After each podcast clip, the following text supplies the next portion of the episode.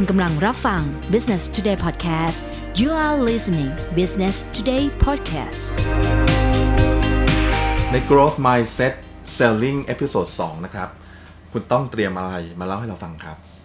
หัวข้อเรื่องนี้นะคะ ชื่อว่าใช้เท้าขี้เหร่อืมใช้เท้านี่ของโปรดพี่เลย แล้วมันเป็นขี้เหร่อะครับโอ้ ฟังชื่อหัวข้อเรารู้สึกน่าสงสารนะน่าสงสารใช้เท้าครัน่าบสงสารใช้เท้าค่ะ คือต้องไปอ่านเจอเรื่องหัวใช้เท้าขี้เหร่ค่ะ ที่ถูกคัดทิ้งจำนวนมากเลย ในอุตสาหกรรมการเกษตรที่ญี่ปุ่น ในอดีตหรือปัจจุบัน ปัจจุบันเลยปัจจุบันเลยเหรอครับอ่าเรื่องเรื่องราวเพิ่งผ่านมาไม่นานนี่แหละ เรื่องเกิดที่เอ่อเรื่องเกิด เอาใหม่นะคะ เรื่องนี้เกิดที่ซูจิฟาร์ม จากฮอกไกโด นะคะเขาบอกว่าจริงๆ แล้วใช้เท้ามันก็คือใช้เท้าใช่ไหมคะลักษณะทางพฤกษศาสตร์ของหัวใช้เท้าตามมาตรฐานก็คือ เป็นรูปกรวยยาว หัวมีสีขาวอ่านะคะแล้วปลายรากก็จะมีรากฝอยขนาดเล็กนะคะ ที่เป็นรากฝอยๆของเขา แต่จริงๆแล้วค่ะ ตัวใช้เท้าที่จะเอาไปใช้ไปขายได้ ลักษณะคือมันจะต้องมีกลมๆเป็นข้อสั้นๆ ไม่มีกิ่งก้านแบบนั้น ถึงจะสวยงามเรียกว่าใช้เท้าขาวอวบตรงสเปค ใช้เท้าขาวอวบตรงสเปคขายได้ดี ถูกต้องอืมคือคนเราเวลามาซื้อของ เราก็อยากจะเลือกซื้อของที่มันหน้าตาดีอ่าที่มันแบบสวยที่มันดูแล้วเป็นลักษณะตรงตามมาตรฐาน ดังนั้น หัวใช้เท้าต้นไหนค่ะ ที่มีเขาเรียกว่ารากไม่รักดีน่าสงสารคือเขาเรียกว่ารากเขาเขาเพราะใช้เท้าจริง ๆ แล้วมันเป็นรากของพืชที่เราเอามากินเนาะแต่ว่าใช้เท้าบางบางต้นนะคะรากของเขาจะมีการแตกค่ะ แตกสาขาแตกก้านงอกออกมาอ่าบางทีจะไม่ใช่อวบตรงกลางคนเดียวแล้ว แต่มีรากฝอยๆที่อวบมาแข่งกับเขาดังนั้นมันจะกลายเป็นหัวใช้เท้าที่ขี้เหร่ เป็นรูปร่างที่ไม่ตรงสเปคตามมาตรฐานอุตสาหกรรม นะคะ หัวใช้เท้าพวกนี้ค่ะจะถูกกวาดทิ้งเขาเรียกว่าตกสเปคนะคะ กวาดทิ้งทั้งหมดเอาไปทำอาหารที่ไม่ใช่ human grade เอาไปทำอาหารหมูบ้าง เอาไปทำอาหารสัตว์บ้าง ทีนี้คำถามที่เกิดขึ้นค่ะครับเอ่อเกษตรกรชาวญี่ปุ่นถามว่า แล้วใช้เท้าขี้เหร่เหล่านั้นน่ะเขามีสรรพคุณอะไรที่ไม่เหมือนกับใช้เท้าจริง ๆ บ้าง อืม ก็ในเมื่อยังเป็นใช้เท้าอยู่ ถูกไหมเพียงคะแต่ว่ามันขี้เหร่คำตอบคือไม่มีอืม ใช้เท้าก็คือใช้เท้า มีสรรพคุณของใช้เท้าก็อักกระจายสิ่งหมักหมมในร่างกาย มีไฟเบอร์ช่วยชำระล้างผนังกระเพาะอาหารอ่ามีคุณค่าทางโภชนาการได้ประมาณ100กรัม ต่อ100กรัมอย่างเงี้ยได้2 22 กิโลแคลอรี่ มีสารอาหาร มีโปรตีนคาร์โบไฮเดรตแล้วแต่ซึ่งเหมือนกันไม่ว่าหน้าตาคุณจะขี้เหร่หรือไม่ขี้เหร่นะคะ ดังนั้นค่ะเกษตรกรเขาก็เลยเฮ้ยจริง ๆ แล้วอะ คุณค่าของใช้เท้ามันอยู่ที่สารอาหารข้างในไม่ใช่หน้าตาซะหน่อย แล้วฉะไหนเลยเราถึงจะต้องปล่อยให้ใช้เท้าขี้เหร่เหล่านั้นน่ะ กลายเป็นอาหารหมูไม่ใช่อาหารคนอืมโอ้โห อันนี้คือเป็นไอเดียที่แบบต้องชอบมากเป็น initiate ไอเดียมากพอเขาเห็นนะคะเขาเห็นคุณค่าของใช้เท้านะ แล้วเขามองข้ามจุดด้อยของใช้เท้าที่บอกว่าใช้เท้าหน้าตาไม่สวยจะอยู่บนโต๊ะอาหารไม่ได้ เขาก็เลยมาคิดแต่งตัวให้ใช้เท้าใหม่ค่ะ โดยการต้องจะบอกว่าอันนี้เป็นอะไรที่ครีเอทีฟมาก เขาคิดแพ็กเกจให้หัวใช้เท้าอ่า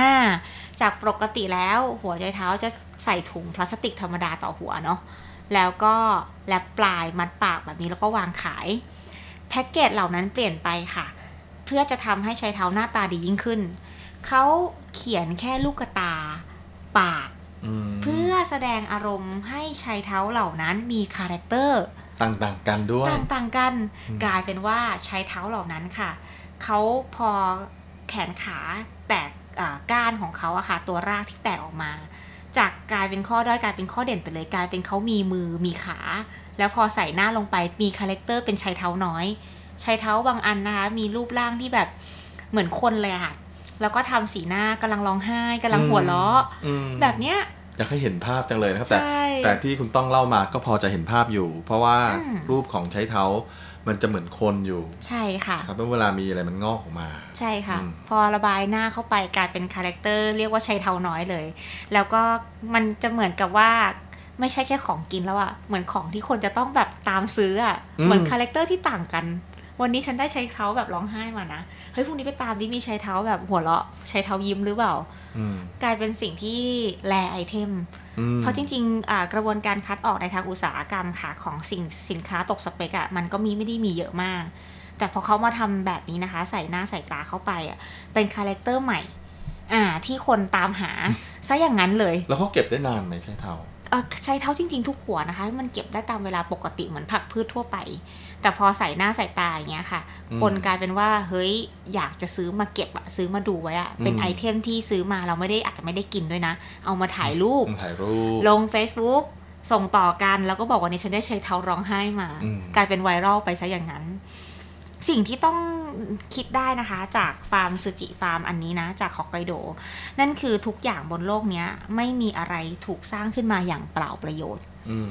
สำคัญเลยคุณเห็นประโยชน์ข้างในหรือคุณค่าข้างในจริง ๆ ของมันหรือไม่อืมอันนี้ก็เป็นเรื่องน่าคิด หลาย ๆ คนก็ชอบตัดสินคนจากภายนอก ใช่ค่ะอาหารการกิน ทุกคนก็พยายาม ตกแต่งตัวเองให้ดูดีอืมแต่ถ้าเกิดเนื้อในไม่ได้ไม่ได้งามจริงอืมก็จะไม่มีคุณค่า แต่กรณีของใช้เท้ายังไงก็เอาไปทำอาหารได้อยู่ถูกใช่ไหมต้องครับค่ะทีนี้มันจะเชื่อมโยงกับเรื่องของเรายัางไงบ้างครับ สิ่งหนึ่งที่ต้องอยากจะบอกเลยค่ะ เนื่องมาจากว่าเหตุการณ์เนี้ยมันเกิดขึ้นมาได้ เพราะว่าเกษตรกรอืมมั่นใจใน Product ของตัวเอง อืมเอออันนี้น่าคิดเนาะน่าคิดถ้าเกิดไหมเขามองข้ามใช้เท้าที่รูปร่างไม่ไม่ใช่ไม่ตรงตามสเปค แล้วก็ทิ้งไป ก็อาจจะทิ้งเยอะหรือ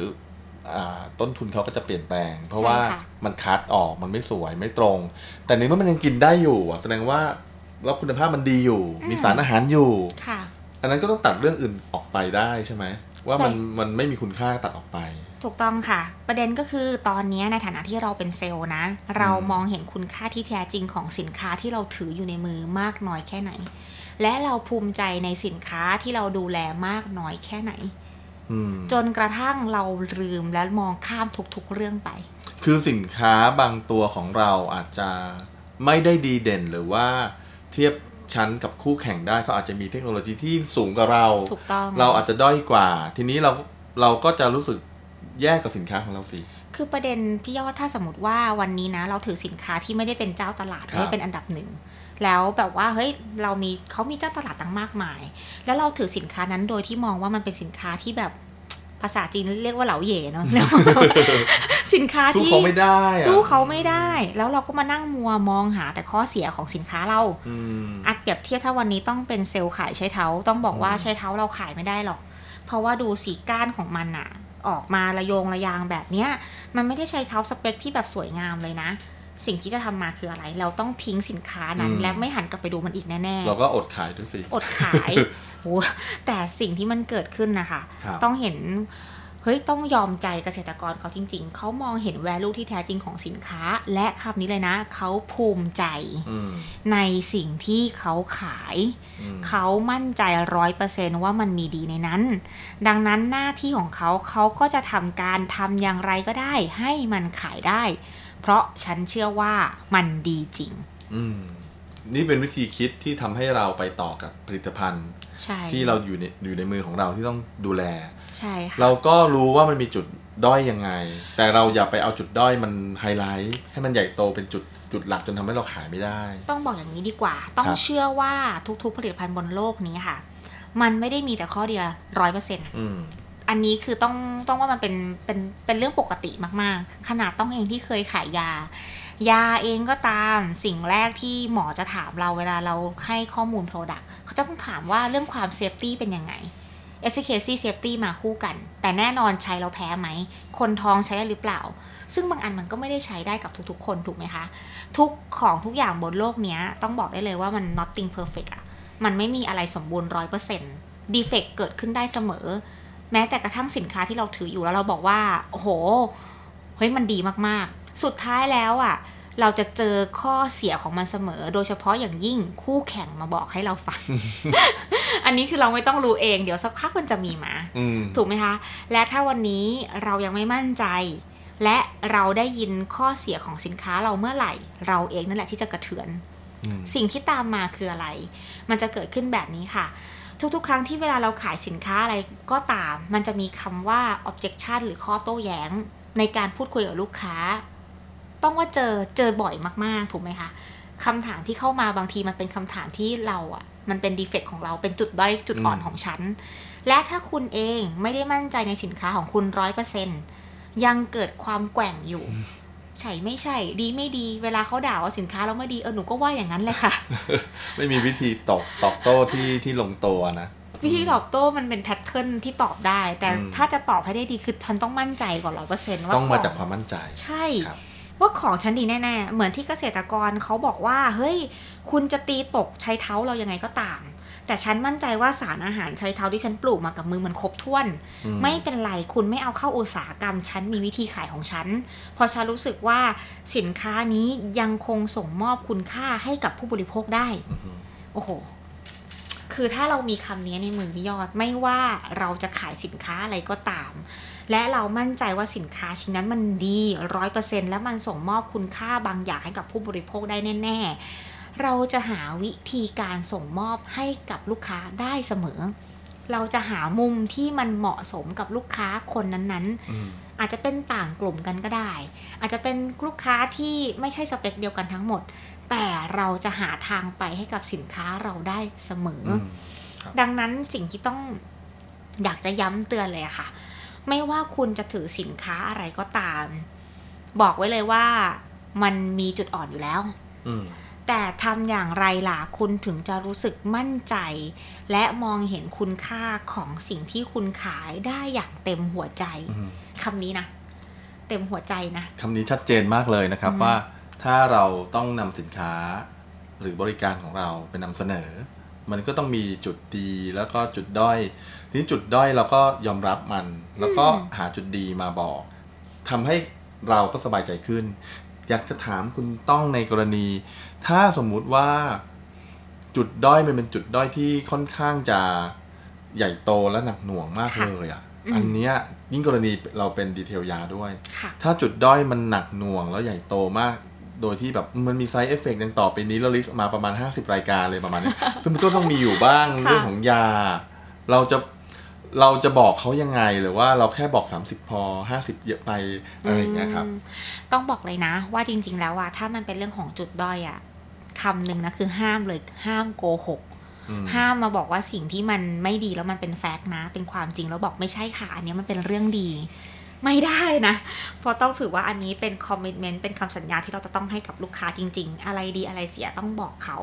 แต่ว่าสิ่งดีๆที่เรามีอะเขาจะยอมแลกเพื่อให้ได้มันมาหรือเปล่าอืมเช่นตัวอย่างนะคะจากการขายยาต้องว่าตัวอย่างเนี้ยน่าจะใช้ได้กับหลาย ๆ คนแพงอืมแพงนี่ถือว่าเป็นโคตรจะเป็นจุดด้อยในในการขายเลย ถึงครับแม้ว่าโฮ้ย ของทุกอย่างเพอร์เฟกมากอะคุณสมบัติดี แต่ไม่ได้เหมาะกับลูกค้า เพราะลูกค้าบอกว่าไม่มีตังค์ซื้ออืมนี่เป็นจุดที่เรียกว่าจุดด้อยที่ไม่สามารถก้าวข้ามได้ด้วยซ้ำสำหรับเซลล์หลาย ๆ คนที่เราขายของที่เป็นแบบของเกรดพรีเมียมอะอือหือถูกไหมคะ ลูกค้าบอกโอ้ดีทุกอย่างเลย แต่แพงพี่ไม่มีตังค์อืมจบไปจบไปอืมถ้าดังนั้นค่ะ ต้องให้เราคิดแบบนี้สินค้าเราไม่ได้เหมาะกับคนทุกคน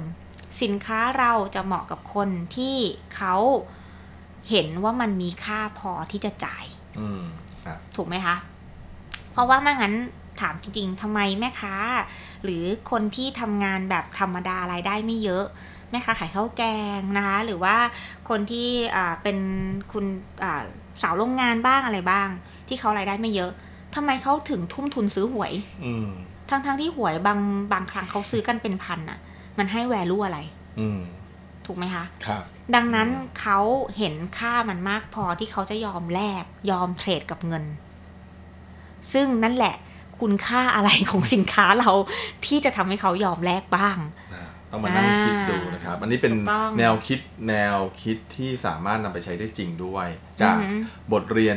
เรื่องใช้เท้าขี้เหร่อืมแล้วก็มาทำให้คนที่ฟังแล้วก็เป็นผู้ที่ทำหน้าที่ขายอยู่ เข้าใจมากขึ้นว่า มันต้องเปลี่ยนมุมมอง มันต้องมองในจุดที่เด่นของเรา ส่วนจุดที่ด้อยเราก็อย่าไปปิดบัง ถ้าเกิดเขาถามขึ้นมาอืมแต่เราก็ไม่ต้องไปไฮไลท์มันเยอะก็ได้ใช่ไหมถ้าเกิดเขาไม่ได้ถามแต่เราก็ไม่ได้ปิดบังใช่ค่ะถูกไหมครับ เราทำให้เราก้าวข้ามในเรื่องที่เราอาจจะมองว่าอืมสินค้าเราเทียบกับคู่แข่ง ใช่ แล้วไม่น่าจะสู้เขาได้ แต่คำว่าแพงนี่ก็อยู่ที่การบริหารคำพูดเราด้วยอืมถ้าชี้คุณค่าใช่ไหมครับที่คุณต้องบอก ชี้ให้ลูกค้าเห็นคุณค่าของเราค่ะว่าสินค้าของเรามีคุณค่ายังไงบ้าง เขาอาจจะมองข้ามจุดแพงไปก็ได้ แต่เพอเอิญส่วนใหญ่ไปเจอเรื่องของบัตเจตอืมเท่านั้นเองแต่ไม่ใช่ว่าสินค้าเราไม่ดีใช่ใช่ค่ะไหมครับ เพราะฉะนั้นในวันนี้นะครับ ใช้เท้าขี้เหร่อยากให้คุณต้องฝากไว้นิดนึงตอนจบละว่าอืมใช้เท้าขี้เหร่